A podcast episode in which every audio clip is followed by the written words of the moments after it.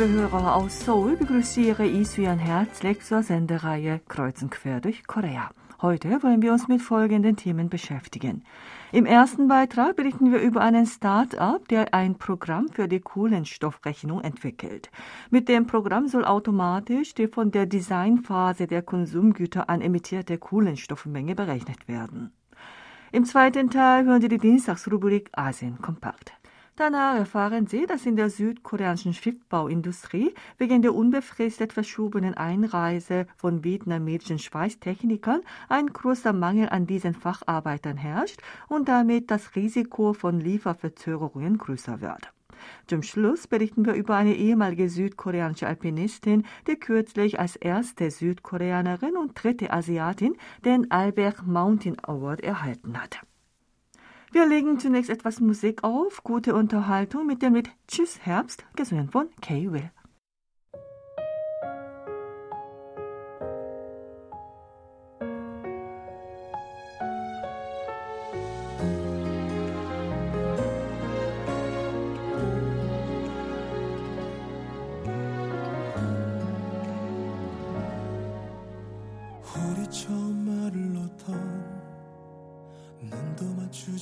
못했던 서툴었었던 지난 날들 너도 가끔 생각나니 뭐가 그리도 좋았는지 하루 종일 웃고만 있던 그게 사랑인지 모를 만큼 우린 너무 어렸었지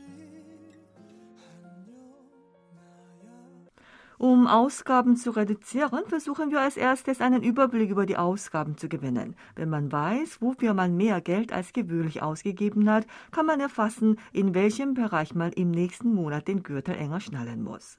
Hierfür ist ein Haushaltsbuch sehr nützlich.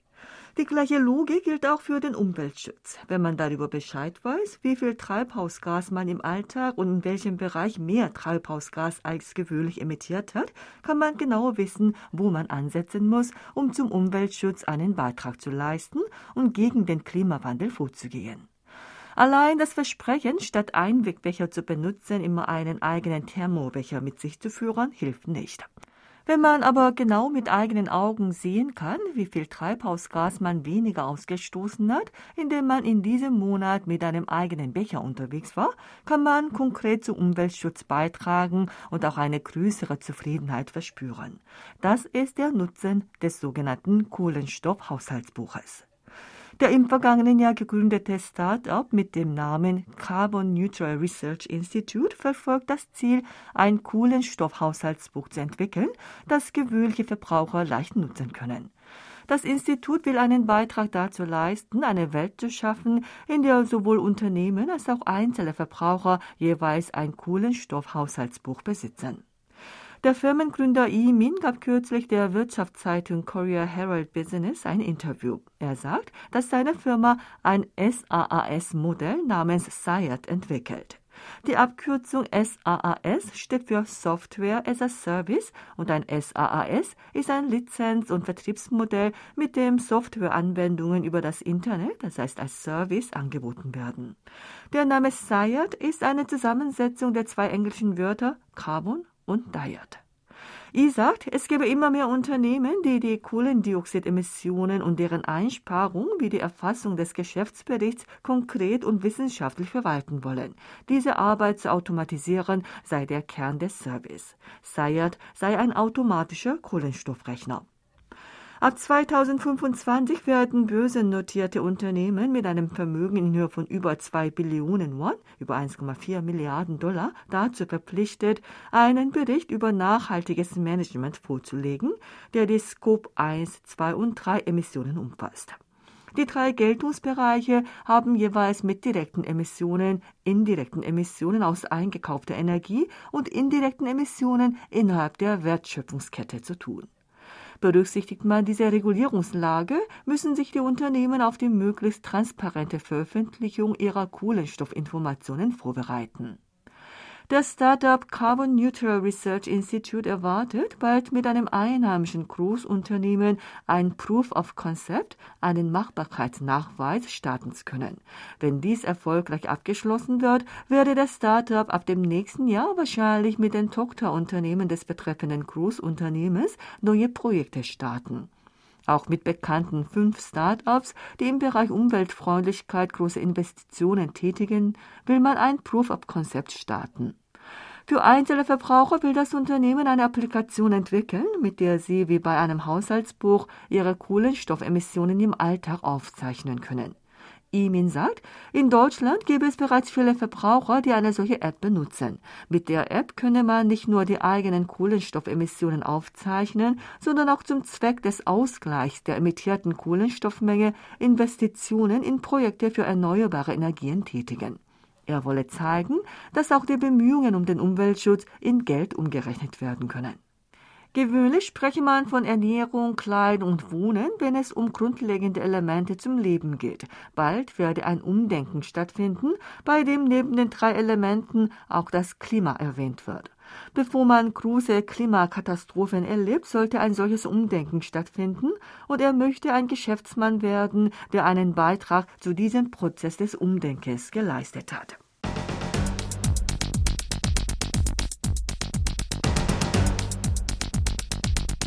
Es geht weiter mit der Dienstagsrubrik Asien kompakt. Dazu begrüße ich auch Sebastian Ratzer. Hallo, liebe Hörer. In der indonesischen Textilbranche werden zurzeit viele Arbeitsplätze gestrichen. Die Unternehmen dieser Branche zählen zu den wichtigsten Arbeitgebern in Indonesien. Nach dem neuesten Bericht der indonesischen englischsprachigen Tageszeitung der Jakarta Post haben laut der West Java Province Textile Product Business Association, kurz PPTPJB, in diesem Jahr bis Oktober mindestens 64.000 Arbeitnehmer von 124 Textilunternehmen in West Java ihren Job verloren. Die Zahl der bis Oktober geschlossenen Unternehmen liegt bei 18. Die Entlassungswelle in der indonesischen Textilbranche wird wohl noch einige Zeit andauern. Die Vorsitzende des Verbandes Jan May sagte, dass die Zahl der Arbeitnehmer, die ohne Vertragsverlängerung entlassen werden, weiter steigen werde. Die indonesische Textilindustrie ist die weltweit zehntgrößte und einer der führenden Industriezweige Indonesiens. Nach dem indonesischen Statistikamt BPS beträgt die Zahl der Arbeitnehmer in der indonesischen Textilbranche mit Stand von 2020 1,1 Millionen. Diese Zahl entspricht an der gesamten Beschäftigungszahl der mittelgroßen und großen Industrien Indonesiens einem Anteil von rund 20 Prozent. Die Textilindustrie macht zudem am Bruttoinlandsprodukt der führenden Unternehmen der herstellenden Industrie Indonesiens einen Anteil von sieben Prozent aus. Aber aufgrund des weltweiten Konjunkturrückgangs ist der Konsum geschrumpft, sodass die Bestellungen der ausländischen Käufer drastisch zurückgingen. Stark davon betroffen sind indonesische Lieferanten von weltweit bekannten Bekleidungsmarken wie Nike und Victoria's Secret. Der Vorsitzende des indonesischen Textilverbandes Jimmy Katiwa Sastratmatja erklärte auch, ausländische Käufer hätten zwar ihre Bestellungen nicht storniert, forderten jedoch die Verschiffung um mehr als zwei Monate zu verschieben. Allein im dritten Quartal dieses Jahres seien die Bestellungen gegenüber demselben Vorjahresquartal um mehr als 30 Prozent zurückgegangen. Das Problem ist, dass sich die schwierige Lage im nächsten Jahr noch weiter zuspitzen könnte. Wenn die Rezession im nächsten Jahr noch deutlicher spürbar wird, wird der Konsum weiter schrumpfen und dies wird wiederum zu einem weiteren Rückgang der Bestellungen führen. Zudem verlangen die indonesischen Arbeitnehmer angesichts der hohen Preise, den Mindestlohn für das nächste Jahr stark zu erhöhen, was eine noch größere Belastung für die arbeitsintensive Textilindustrie bedeutet. Von solchen Schwierigkeiten betroffen sind auch viele südkoreanische Textilunternehmen mit Produktionsstätten in Indonesien.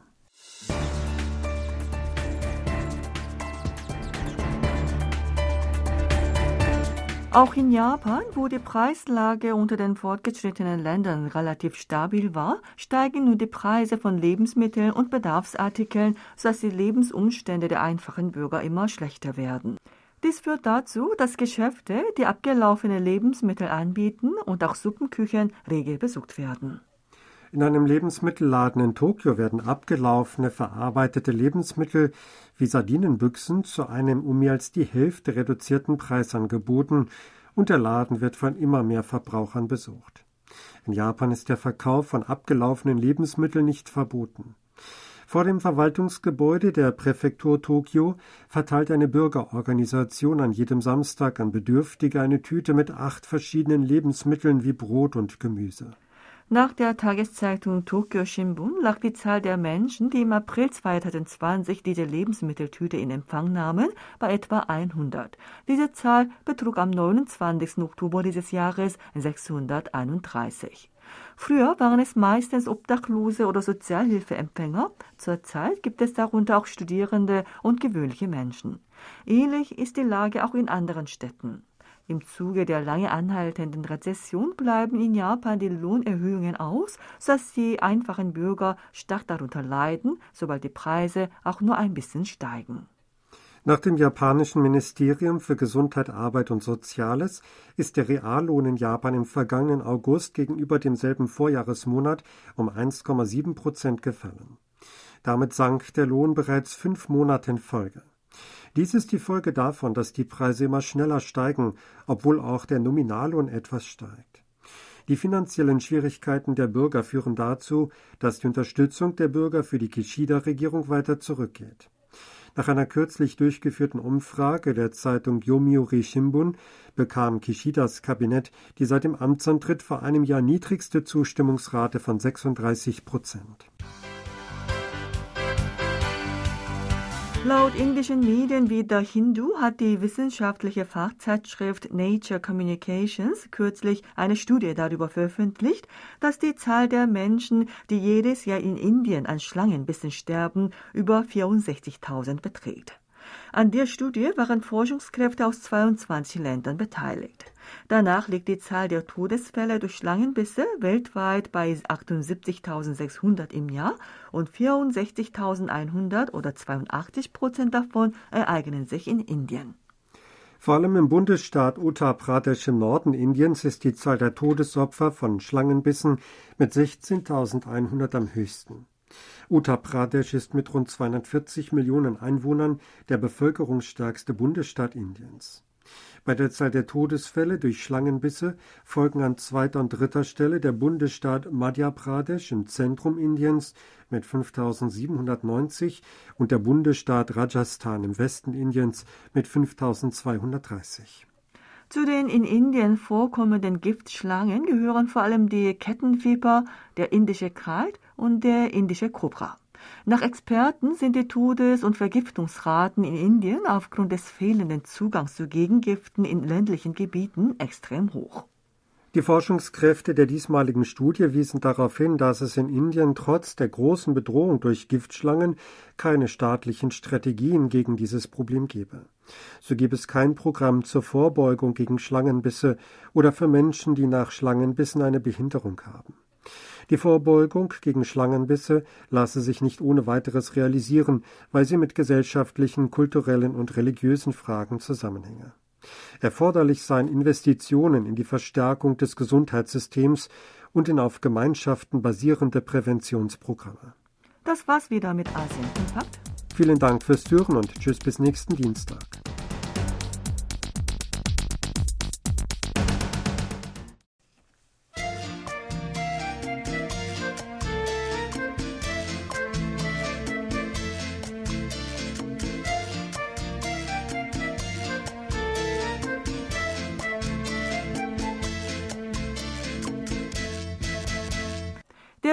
Südkoreanischen Schiffbauindustrie fehlen zurzeit Schweißer. Wie aus der Branche verlautete, wird die Einreise von 1150 Schweißern aus Vietnam, die seit Ende September der Reihe nach in Südkorea eintreffen sollten, auf unbestimmte Zeit verschoben. Einige lokale Arbeitskraftvermittlungsagenturen in Vietnam hätten die Genehmigung des vietnamesischen Arbeitsministeriums nicht eingeholt und Informationen zum beruflichen Werdegang der Arbeitskräfte falsch eingetragen, sodass alle Arbeitskräfte hinsichtlich ihres Einsatzes in Südkorea und ihrer Ausreise einer erneuten Überprüfung unterzogen werden müssen. Auch wenn die erneute Prüfung abgeschlossen und die Ausreise genehmigt wird, sei die Einreise in Südkorea frühestens ab Dezember möglich. Das Schweißen macht am gesamten Schiffbauverfahren einen Anteil von 70 Prozent aus. Die 1150 vietnamesischen Schweißer, deren Einreise sich jetzt verzögert, sind zahlenmäßig doppelt so viel wie die gesamte Zahl der im vergangenen Jahr im koreanischen Schiffbau eingesetzten ausländischen Schweißtechniker. Dank der Rekordauftragslage ist die Zahl der ausländischen Schweißer in der südkoreanischen Schiffbauindustrie in diesem Jahr rasant auf 2800 gestiegen. Mit dem Mangel an Schweißern ist auch das Risiko der Verzögerung des Liefertermins größer geworden. Es ist davon die Rede, dass die Lieferung eines LNG-Tankers und eines Containerschiffs an England und Katar verzögert werden kann. Damit steigt die Befürchtung, dass die gesamte südkoreanische Schiffbauindustrie wegen eines Lieferverzugs einen Schadenersatz in Höhe von rund 500 Milliarden Won, rund 360 Millionen Dollar hinnehmen muss. Rund 420 Partnergesellschaften von fünf großen koreanischen Schiffbauern bitten das Ministerium für Industrie, Handel und Ressourcen und das Justizministerium sowie die vietnamesischen Behörden vor Ort um die schnelle Ausarbeitung von Maßnahmen zur Lösung der Angelegenheit. In der Szene der kleinen und mittelständischen Unternehmen gibt es in Bezug auf das diesmalige Problem mit Arbeitskräften aus Vietnam die Reaktion, dass ein bereits angekündigtes Unglück eingetreten sei. Denn angesichts des chronischen Arbeitskräftemangels ist die Abhängigkeit von Gastarbeitern größer geworden und es gebe nun deutlich mehr Fälle, bei denen einheimische Unternehmen wegen schlampig arbeitender ausländischer Vermittlungsagenturen Schaden erleiden. Dass einheimische kleine und mittelständische Unternehmen auf Gastarbeiter so sehr angewiesen sind, ist darauf zurückzuführen, dass sie im Inland keine Arbeitskräfte finden können. Nach der koreanischen Offshore- und Schiffbauvereinigung wird die Zahl der fehlenden Arbeitskräfte in den Schiffswerften im Juni des nächsten Jahres 11.099 betragen. Bis 2027 werden weitere 36.000 Arbeitskräfte gebraucht. Verschiedene Regulierungen wie die 52-Stunden-Woche und die große Lohnkluft zwischen Großunternehmen und kleinen sowie mittelständischen Unternehmen verstärken die Abhängigkeit der kleinen und mittelständischen Schiffbauunternehmen von Gastarbeitern.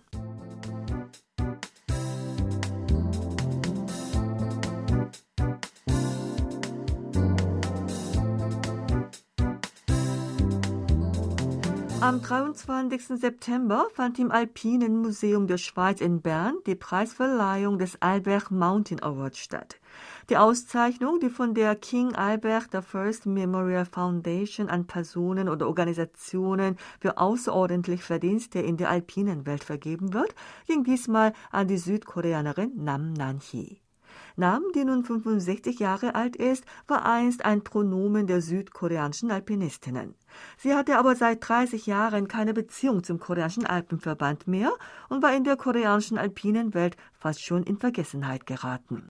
Daher wunderten sich viele, dass sie als die dritte Asiatin und als überhaupt die erste Südkoreanerin den Albert Mountain Award erhielt. Nam Nan-hee hatte 1986 als erste Alpinistin aus Südkorea die Ganga Puna, einen 7000er im Himalaya in Nepal, erklommen.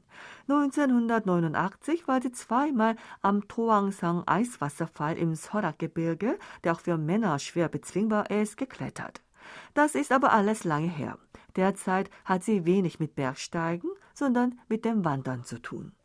Warum hat sie dann die Auszeichnung erhalten? Die Antwort liegt in Pektu Daegan, einem grenzüberschreitenden Gebirgszug in Süd- und Nordkorea mit einer Länge von rund 1400 Kilometern. Der Gebirgszug, der das topografische Rückgrat der koreanischen Halbinsel bildet, erstreckt sich vom Berg Pektusan an der nordkoreanisch-chinesischen Grenze entlang der Ostküste bis zum Berg Chirisan im Süden. Vor 38 Jahren wanderte Namnani entlang diesem Gebirgszug. Sie durchwanderte den 700 Kilometer langen südlichen Teil dieses Gebirgszuges damals allein in 76 Tagen. Jetzt können viele diesen Teil bewandern. Damals gab es aber keine Wanderwege, sodass sich die Route mit einer Karte und einem Kompass selbst erschließen musste.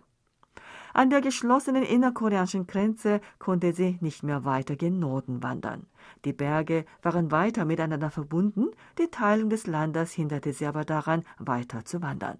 Sie war damals noch jung und dachte, dass sie irgendwann wieder die ganze Strecke des Pektudegan durchwandern werde. Sie ist nun Mitte 60, die Lage hat sich aber nicht geändert. Namnani treibt seit drei Jahren ein Projekt für den Pektu-Degan Friedenswanderweg voran. In diesem Prozess erhielt sie von der Albert I Memorial Foundation die Aufforderung, einen Beitrag über die Berge der koreanischen Halbinsel zu schreiben und sie schrieb über die Bedeutung des Pektu-Degan und betrachtete dabei die Berge aus der Sicht der Kultur und des Friedens. In einem Interview mit der Zeitung Seoul Economy Daily brachte sie ihre ganz große Liebe und Leidenschaft für Pektudegan zum Ausdruck. Ihr Haus liegt in einem Berggebiet am südlichen Ende von Pektudegan in der Provinz Südgyeongsang. Über dem Eingang ihres Hauses hängt ein Schild mit der Aufschrift Pektudegan.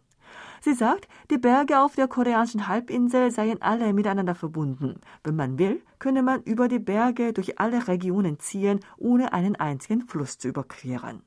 Pektudegan sei das Wesen, das wie die Baumwurzeln Süd- und Nordkorea und alle Menschen auf dieser Halbinsel miteinander verbindet.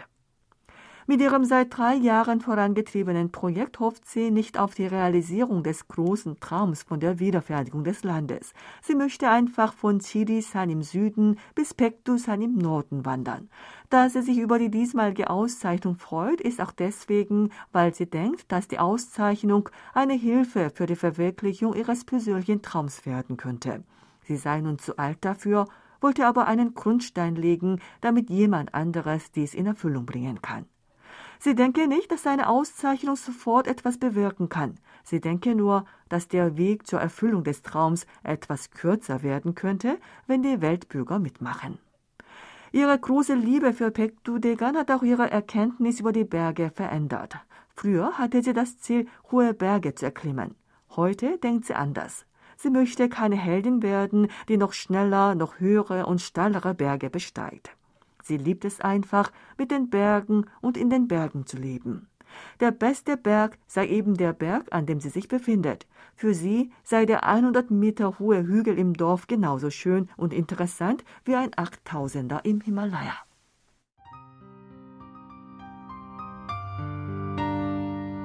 Mit dem Lied Aroha, gesungen von Cool, schließen wir die heutige Ausgabe von Kreuz und Quer durch Korea. Vielen Dank fürs Zuhören und tschüss bis Donnerstag.